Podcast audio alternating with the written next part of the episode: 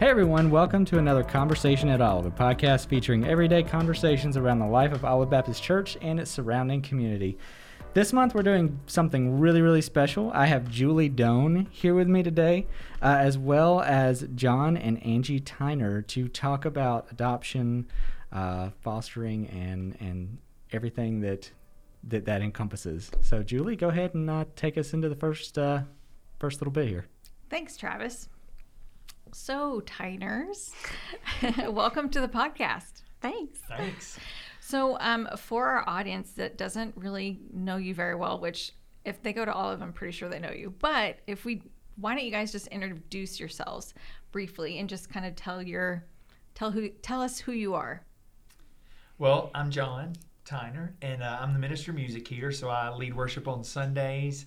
Uh, we've been here since 2013. Mm-hmm. So I mean, like right now, it's middle October, exactly seven years. We came, moved to Pensacola, and uh, and got started. Came on staff uh, here at Olive with our three boys and our dog. don't forget Max. Right, That's right. right. yeah. Um, my name is Angie. Um, I sing in the choir on Sunday mornings, and um, I'm usually in the front row with the short people. I put her on the front row for selfish reasons. For, so you can look at her, not for I height. wink at her, Right. stuff like that. I didn't know that was happening. Oh, yeah. oh yeah. no. but anyway, yeah, we have three boys, and um, they are 12, 13, and 16. So yeah. So, um, so because I know you, I know that there are a couple couple additions to your family um, that you hadn't planned on when you first started out. Um, what led you guys to adopt? Well, so Jack was born, our oldest son, um, in 2004, and we Angie and I have only been married a couple of years. Um, he was a little bit of a surprise, great surprise. Uh, but when he was, and we always thought we'd have, you know, a, decent sized family. I mean, three or so kids probably. Um, when he was born, Angie had some complications, and we ended up not having being able to have any more children. So that was kind of a hard pill to swallow. Um, and you know, people would always say, well-meaning, you know, well, have you, you know, you could adopt, and about the hundredth time you hear that, you're like, I know, you could adopt, you know, but um, but you know, at first we were dealing with, I think, the heartache of, of what had happened, and it was, you know, pretty traumatic deal, and so we didn't consider it that much. But gradually over the years, um, God started turning our hearts toward that. We started, we found as Jack got a little older, um, and Angie, you can jump in because she'll, she'll remember more details of time frame and things. But as he got, you know, a little bit older, three, four years old, we um, we always knew we loved kids, but we discovered we really liked parenting, um, and uh, and so we thought, you know, we could we could do this more. We could handle more kids. We loved. We always had wanted more kids. You know, when we got to a place, I think we were healing enough that we could consider what that might look like. So um, anyway, we just started kind of looking at the options and and uh, seeing seeing what opportunities there were out there. I think actually Jack might have brought it up one day. He had seen a cartoon or That's right, something yeah. and said, um, we could always get a, a sister from China. And so, um, yeah, and he was like three years yeah. old. you know. And so, um, anyway, so yeah, we looked, I guess he was probably about almost five by the time we really started looking into it. So, what have you guys learned about yourselves um, now that you've kind of gone through some of your adoption journey? And it's not over yet, right? Um, you know, the boys are not totally done. Yeah. But what have you guys? What has this taught you about you? Well, um, there's a there's a quote um, that I saw. I don't know. It's been several years ago, and I think I shared it on my Facebook page, and I think I share it every year when I see it come back up. And it's I don't even remember who said it, but it said, um, "I have four children. Two of them are adopted. I can't remember which two." Um, and so that's that's I think that's one thing that we've learned like that we just don't even really think about it that much anymore. Even though we're still really passionate about kids and we're really passionate about adoption and um, justice and all those things, but um, but we don't think of our own kids like that. Yeah, I remember Angie saying um, when we were in the adoption process, and we were kind of, it, it was when we were really wrestling with, are we really going to do this? You know, we went to an information meeting, um, at an adoption agency at Bethany Christian Services, and uh, we found out, you know, got all these options presented to us. And one thing I remember specifically about that meeting, I'm chasing a little bit of a rabbit here, but I remember the lady that was leading it. She must have been the director or something. Mm-hmm. I can't remember, but um, I remember her saying at that meeting there were several other, you know, potential adoptive parents there, and she said Bethany does not exist to get you a baby. That's not why we're here. We are here to care for, minister to, um, make life better for children and mothers who are in crisis. And if you would like to partner with us, then you know we would we would ask you to consider that. And yeah, and they that said, really struck us. She you know. said if you end up getting a baby out of this deal, then that is just a bonus, but that is not the goal. Yeah. And so I was like, oh, sign me up. I mean, I thought it was like a vision I could get get with. So our our mindset really did begin to shift from wanting more children to oh, I think God may be doing something a little bit more uh, than that. And I knew I remember Angie saying back what I was saying a minute ago um, when we were in that that process and that that time of kind of wrestling with it. Um, I remember her saying, "I think God has given me the ability to love other people's children," and that that really hit me. But I started, especially with her, looking at the way she was with our friends' kids, and it, she just kids loved her. She could love them, take care of them, and um, and so I thought, man, I, I, think God really has gifted her to to be able to do that. Um, of course, when you adopt, if you know, like they don't, you don't think of them as other people's children at all. Like they, it's amazing how quickly they are your children, and you just think of them that way. But um, but little things like that along the way, I, I, I discovered and God kind of solidified in our hearts um, ways He had prepared us and equipped us for for that. So. So in the early time that you guys had Ben and Eli, what surprised you the most? Um. There's so many surprises. I feel like I can't say those words here. no, I think that um, the transition, of course, was really difficult. Um, Bethany did prepare us for that, so I don't think we were totally caught off guard. But until you're living but, it, it's, yeah, it's hard to really. It's it, it was pretty awful yeah. for a while. you did not want to come to our house for probably six months. so anyway, um, yeah, so I guess it it it did catch me off guard just a little bit. And it wasn't necessarily like um, like they couldn't speak English when we got them, but that was the least of our worries. Like there's so much. I mean, for any child to become an orphan, they went through some major trauma, and it really does not matter how old they were going through that trauma, even as a baby or as a 16 year old. I mean, they're it's really deep stuff, and so. Um, so I think coming through that and and just learning how to adjust and how to be loved again um, really is is what we were dealing with. So you know the the English came just fine. You know a few months after that, and we could. I think talk about things a little bit better and maybe reason things out as much as you can with a three and four year old. But um, yeah, that was that was pretty hard.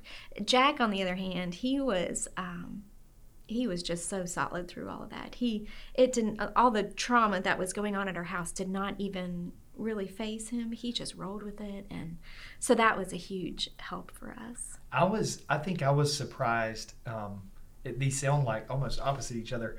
The how difficult it was, I was surprised by um and then on the other hand, at the same time, I think I was just as equally surprised by how quickly people can bond and children can bond and parents can bond in that kind of situation. Um, but I, I, felt like I, I, was really surprised how quickly the kids took to us and how quickly they I just saw them as my children. You know, um, I, I, I kind of thought that might be a long process, but even on our hardest days, um, and as man, it, as excruciating emotionally as some of what we dealt with was, um, you know, there was still that like the the thing that hurt the most is that our children were hurting. That was the thing that was the hardest about it. I think you know. So I think that was a little bit surprising um, how quickly that bond can happen when people just make the decision they're gonna, no matter what, love each other. You know, and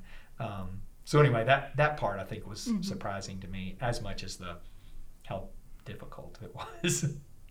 Yeah, it's kind of interesting when you when you think about there's no going back. Like this Yeah. is it, and Yeah. we're gonna make the best of it. Yeah. Yeah. It's ama- amazing what you can what you can do, and it's almost like otherworldly, like supernatural. Yeah. Like this is our baby, this is our child. We're in it for for better for worse. That's right. Um, thank you for your candidacy. I appreciate it. um, so, what have you learned about God through all of this? Like, what is how has God been revealing His character through the adoption of Ben and Eli, and, and in your family and extended family? How what how has God been showing up? Well, the the first thing up for us, I think, was um, how differently. I say for us, I think I could speak for Angie because we've talked about this a, a good bit. How how much differently I thought about the gospel or understood the gospel, and you know, you read things uh, about adoption and um, you know parallels to that in Scripture and in the New Testament, but I- mean, really, uh, when you have a child, that that takes on a new meaning a little bit. That God could give His only Son, but then uh, another level, I think, when when adoption enters the picture, to really grasp um, when we're compared to orphans and that God adopted us, that we were adopted in Christ, that that kind of condition that your children were in before. I mean, they really had nothing. They were completely helpless. Um, Like we had to, the clothes that they had on belonged to the orphanage, and we had to take those clothes off and leave them there, and put new clothes on them that we brought to be able to leave. So really, they came with just nothing. Yeah. And so uh, to think about that, and that's where we were, you know, spiritually, we were just completely destitute, no hope, um, unless somebody took us in. And um, so thinking about the gospel in those kinds of terms was was new to us, took on a, a new meaning. So I think that's the biggest thing we learned about God. And then the other side through our adoption process, um, that God really does provide and meet needs uh, to help you accomplish what He calls you to do. We our you know adoption's expensive. International adoption can get really expensive, and um, by the time we brought our boys home, and when we started it, we really didn't have very much money, you know, and uh, we just really stepped out in faith. But by the time we brought them home, the everything was paid for. We didn't owe anybody a dollar, um, and that part was pretty remarkable. It just gave us, and you know, you go through something like that, and it gives you confidence that the next thing God calls you to do, He's going to provide and make a way for you to do that too. We do reference that a whole lot with other hard things that we go through, even now. We're like, but remember how faithful he was during that time. I think that that was probably one of the hardest things that we went through, Yeah. um, and we really we really talk about it all the time. I mean, we really would. We'd have times where you know you get through different periods um, and kind of benchmarks in the process, and there'll be money due. You know, when it's like, oh, we don't we don't have that money, or what are we going to do? Or we're just going to have to wait, or you know what's going to happen, and you go to the mailbox and there's a check there, or some uh, grant that you applied for way back that you totally forgot about. You know, you'll get a, a message. We had an through. escrow check, an overage on our escrow. I mean, Yeah. just like weird things that just That really came out of happen, yeah. nowhere. I don't think we've gotten one since then, but Yeah. but we keep looking for Right. it though. Maybe. yeah, that's right. um, so, do you ever? So this is like real life now. okay. Okay. So, do you ever encounter people? We've talked about this, Uh-huh. um, but you and I haven't talked. Sean and I haven't talked about this. Do people? What do people say to you? Like, what are some weird? funny um, bizarre things that people say to you when they don't know you and they come upon you as a family Well, okay, so I'm going to preface this with we have learned to not get our feelings hurt really about anything. Yeah. So you, you just have and to. I don't know if we said this either, but our uh, we have a transracial adoption. Our boys are from Africa, and so I don't know if we talked about No, that earlier. So yeah. um, if we mentioned that, so if you're listening, you don't know our family. That that gives you we're white. Angie has blonde hair, and our son has blonde hair and really pale skin. Our oldest son Jack, and um, and so we brought you know Ben and Eli home, and uh, of course they're black, really and- dark. Yeah, really dark, and uh, so anyway, that that added another level of. Um, you know, weird things people can say to you sometimes. but okay, so when people ask us things, which they do quite a bit, um, I think we always try to keep in mind that they really do want to know what's going on, and they they're really interested, but they're totally ignorant and they don't know how to ask. So which which usually results in an even awkward, more awkward way of, of asking. You know, Right. like overthink it a little bit. so we we think it's funny. It's really uncomfortable for them. But um, so yeah, we uh, we'll get some looks sometimes, especially now that they're all taller than me. Um, you know, people people can kind of look at us funny. But um, yeah, really, a, a lot of times we w- the number one question I would think we get is why did you adopt internationally and not here in the U.S. when there are so many kids that um, have needs here in the United States. Then we do get that asked that one a lot.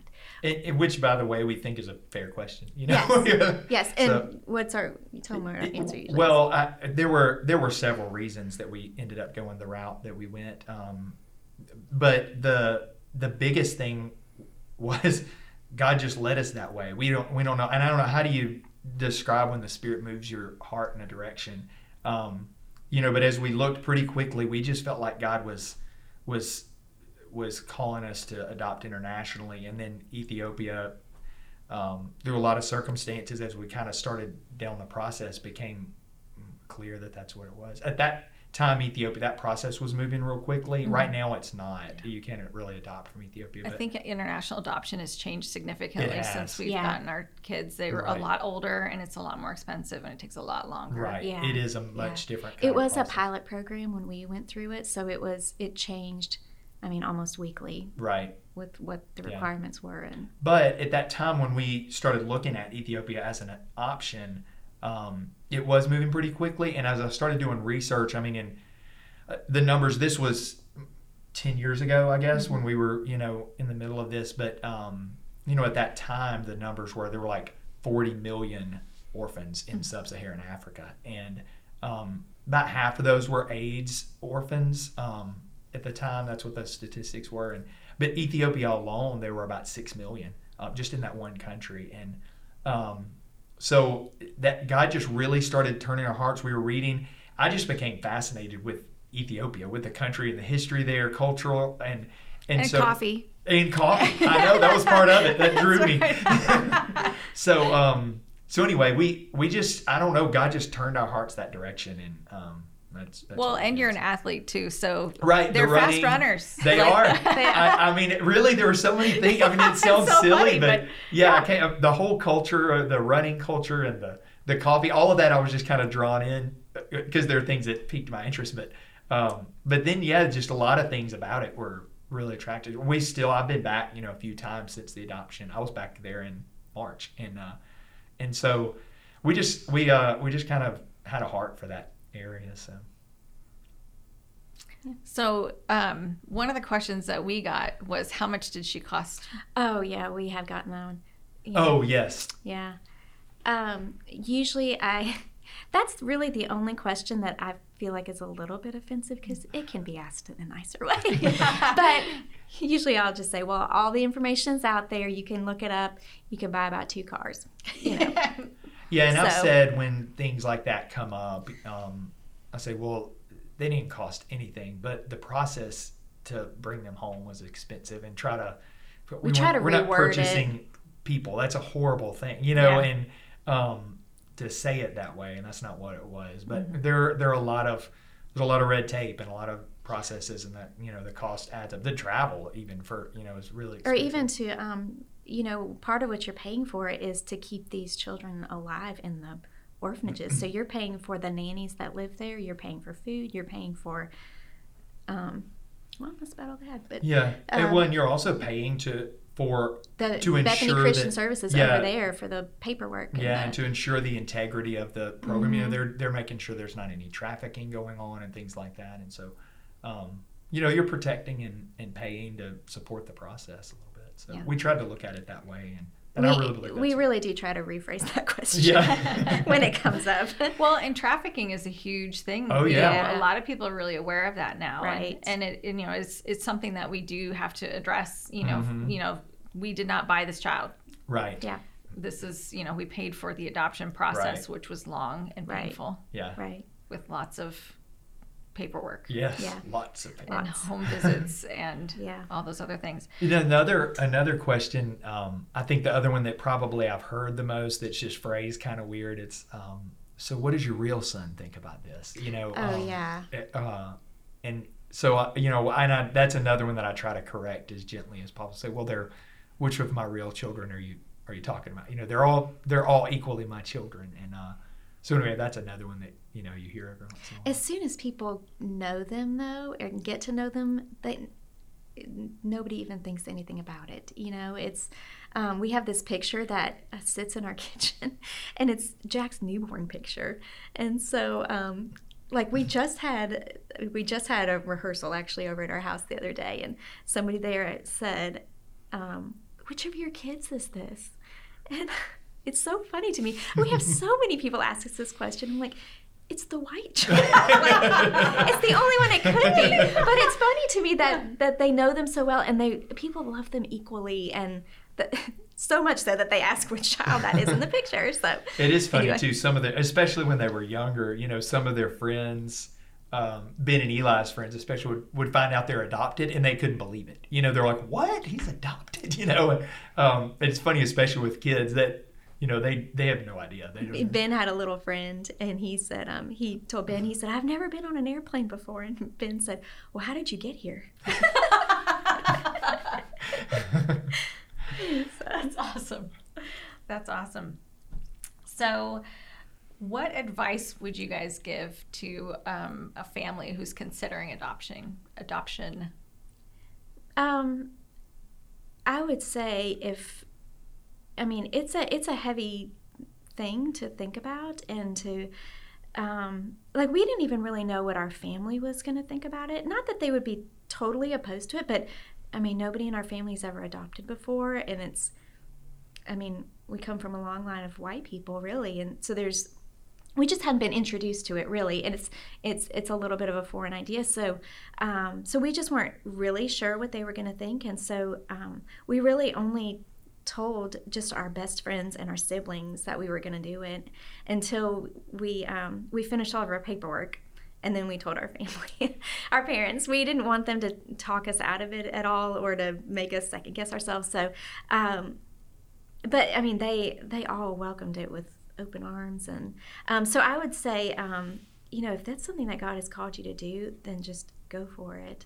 I mean he really showed us that um, you know with our family it it all turned out fine um, you know he provided all the money that we needed we made it through that first six months and it was fine and um, so i think just you know if something if that's what god is calling you to do then he's going to see you through it Yeah, that's good. Um, I would say I was going to say the same thing. If God calls you, just like anything else, if God's leading you to do it, step out and do it. I remember the the night we we'd kind of gotten Jack to bed, and our Angie and I were sitting in the den, kind of, we're like, okay, let's talk through this. Are we really going to do this? You know, and we kind of looked at each other and we were like, man, all the reasons I can think of for not doing it are kind of lame. Um, let's just go for it, you know. And so sometimes you just have to step out there. And I also, um, you know, we know we have never uh, at all tried to push people towards adoption because it's not for everybody. You know, um, it's not right timing for everybody. It's not for every family. But I think a lot more families could do it than than realize um, that they could. Um, so I, I would say for people, if it's if it's on your heart at all, consider that God may have put it there, and and really pray through and work through if it's something that you should consider, because there are a lot of children in in Africa and Asia and all kinds of other places, and in In Milton I mean- and Pace and Pensacola that uh, that need a family that will love them. So, as followers of Christ, um, and we know this is God's heart, right? This is God. God loves the fatherless, and it's all throughout the Old Testament and the New Testament that that that's where His heart. He's the father to the fatherless. Um, what as people of followers of Christ, people of God, um, if they're not called to specifically adopt, um, what are what do you guys think about some of the ways that the church can can um, serve into this, love into this, um, you know, adoption orphan issue that we have? Well, I don't think we would have made it without our church family and our friends. Um, you know, we keep talking about that really horrible six months. Um, but I mean, we had people bringing us meals.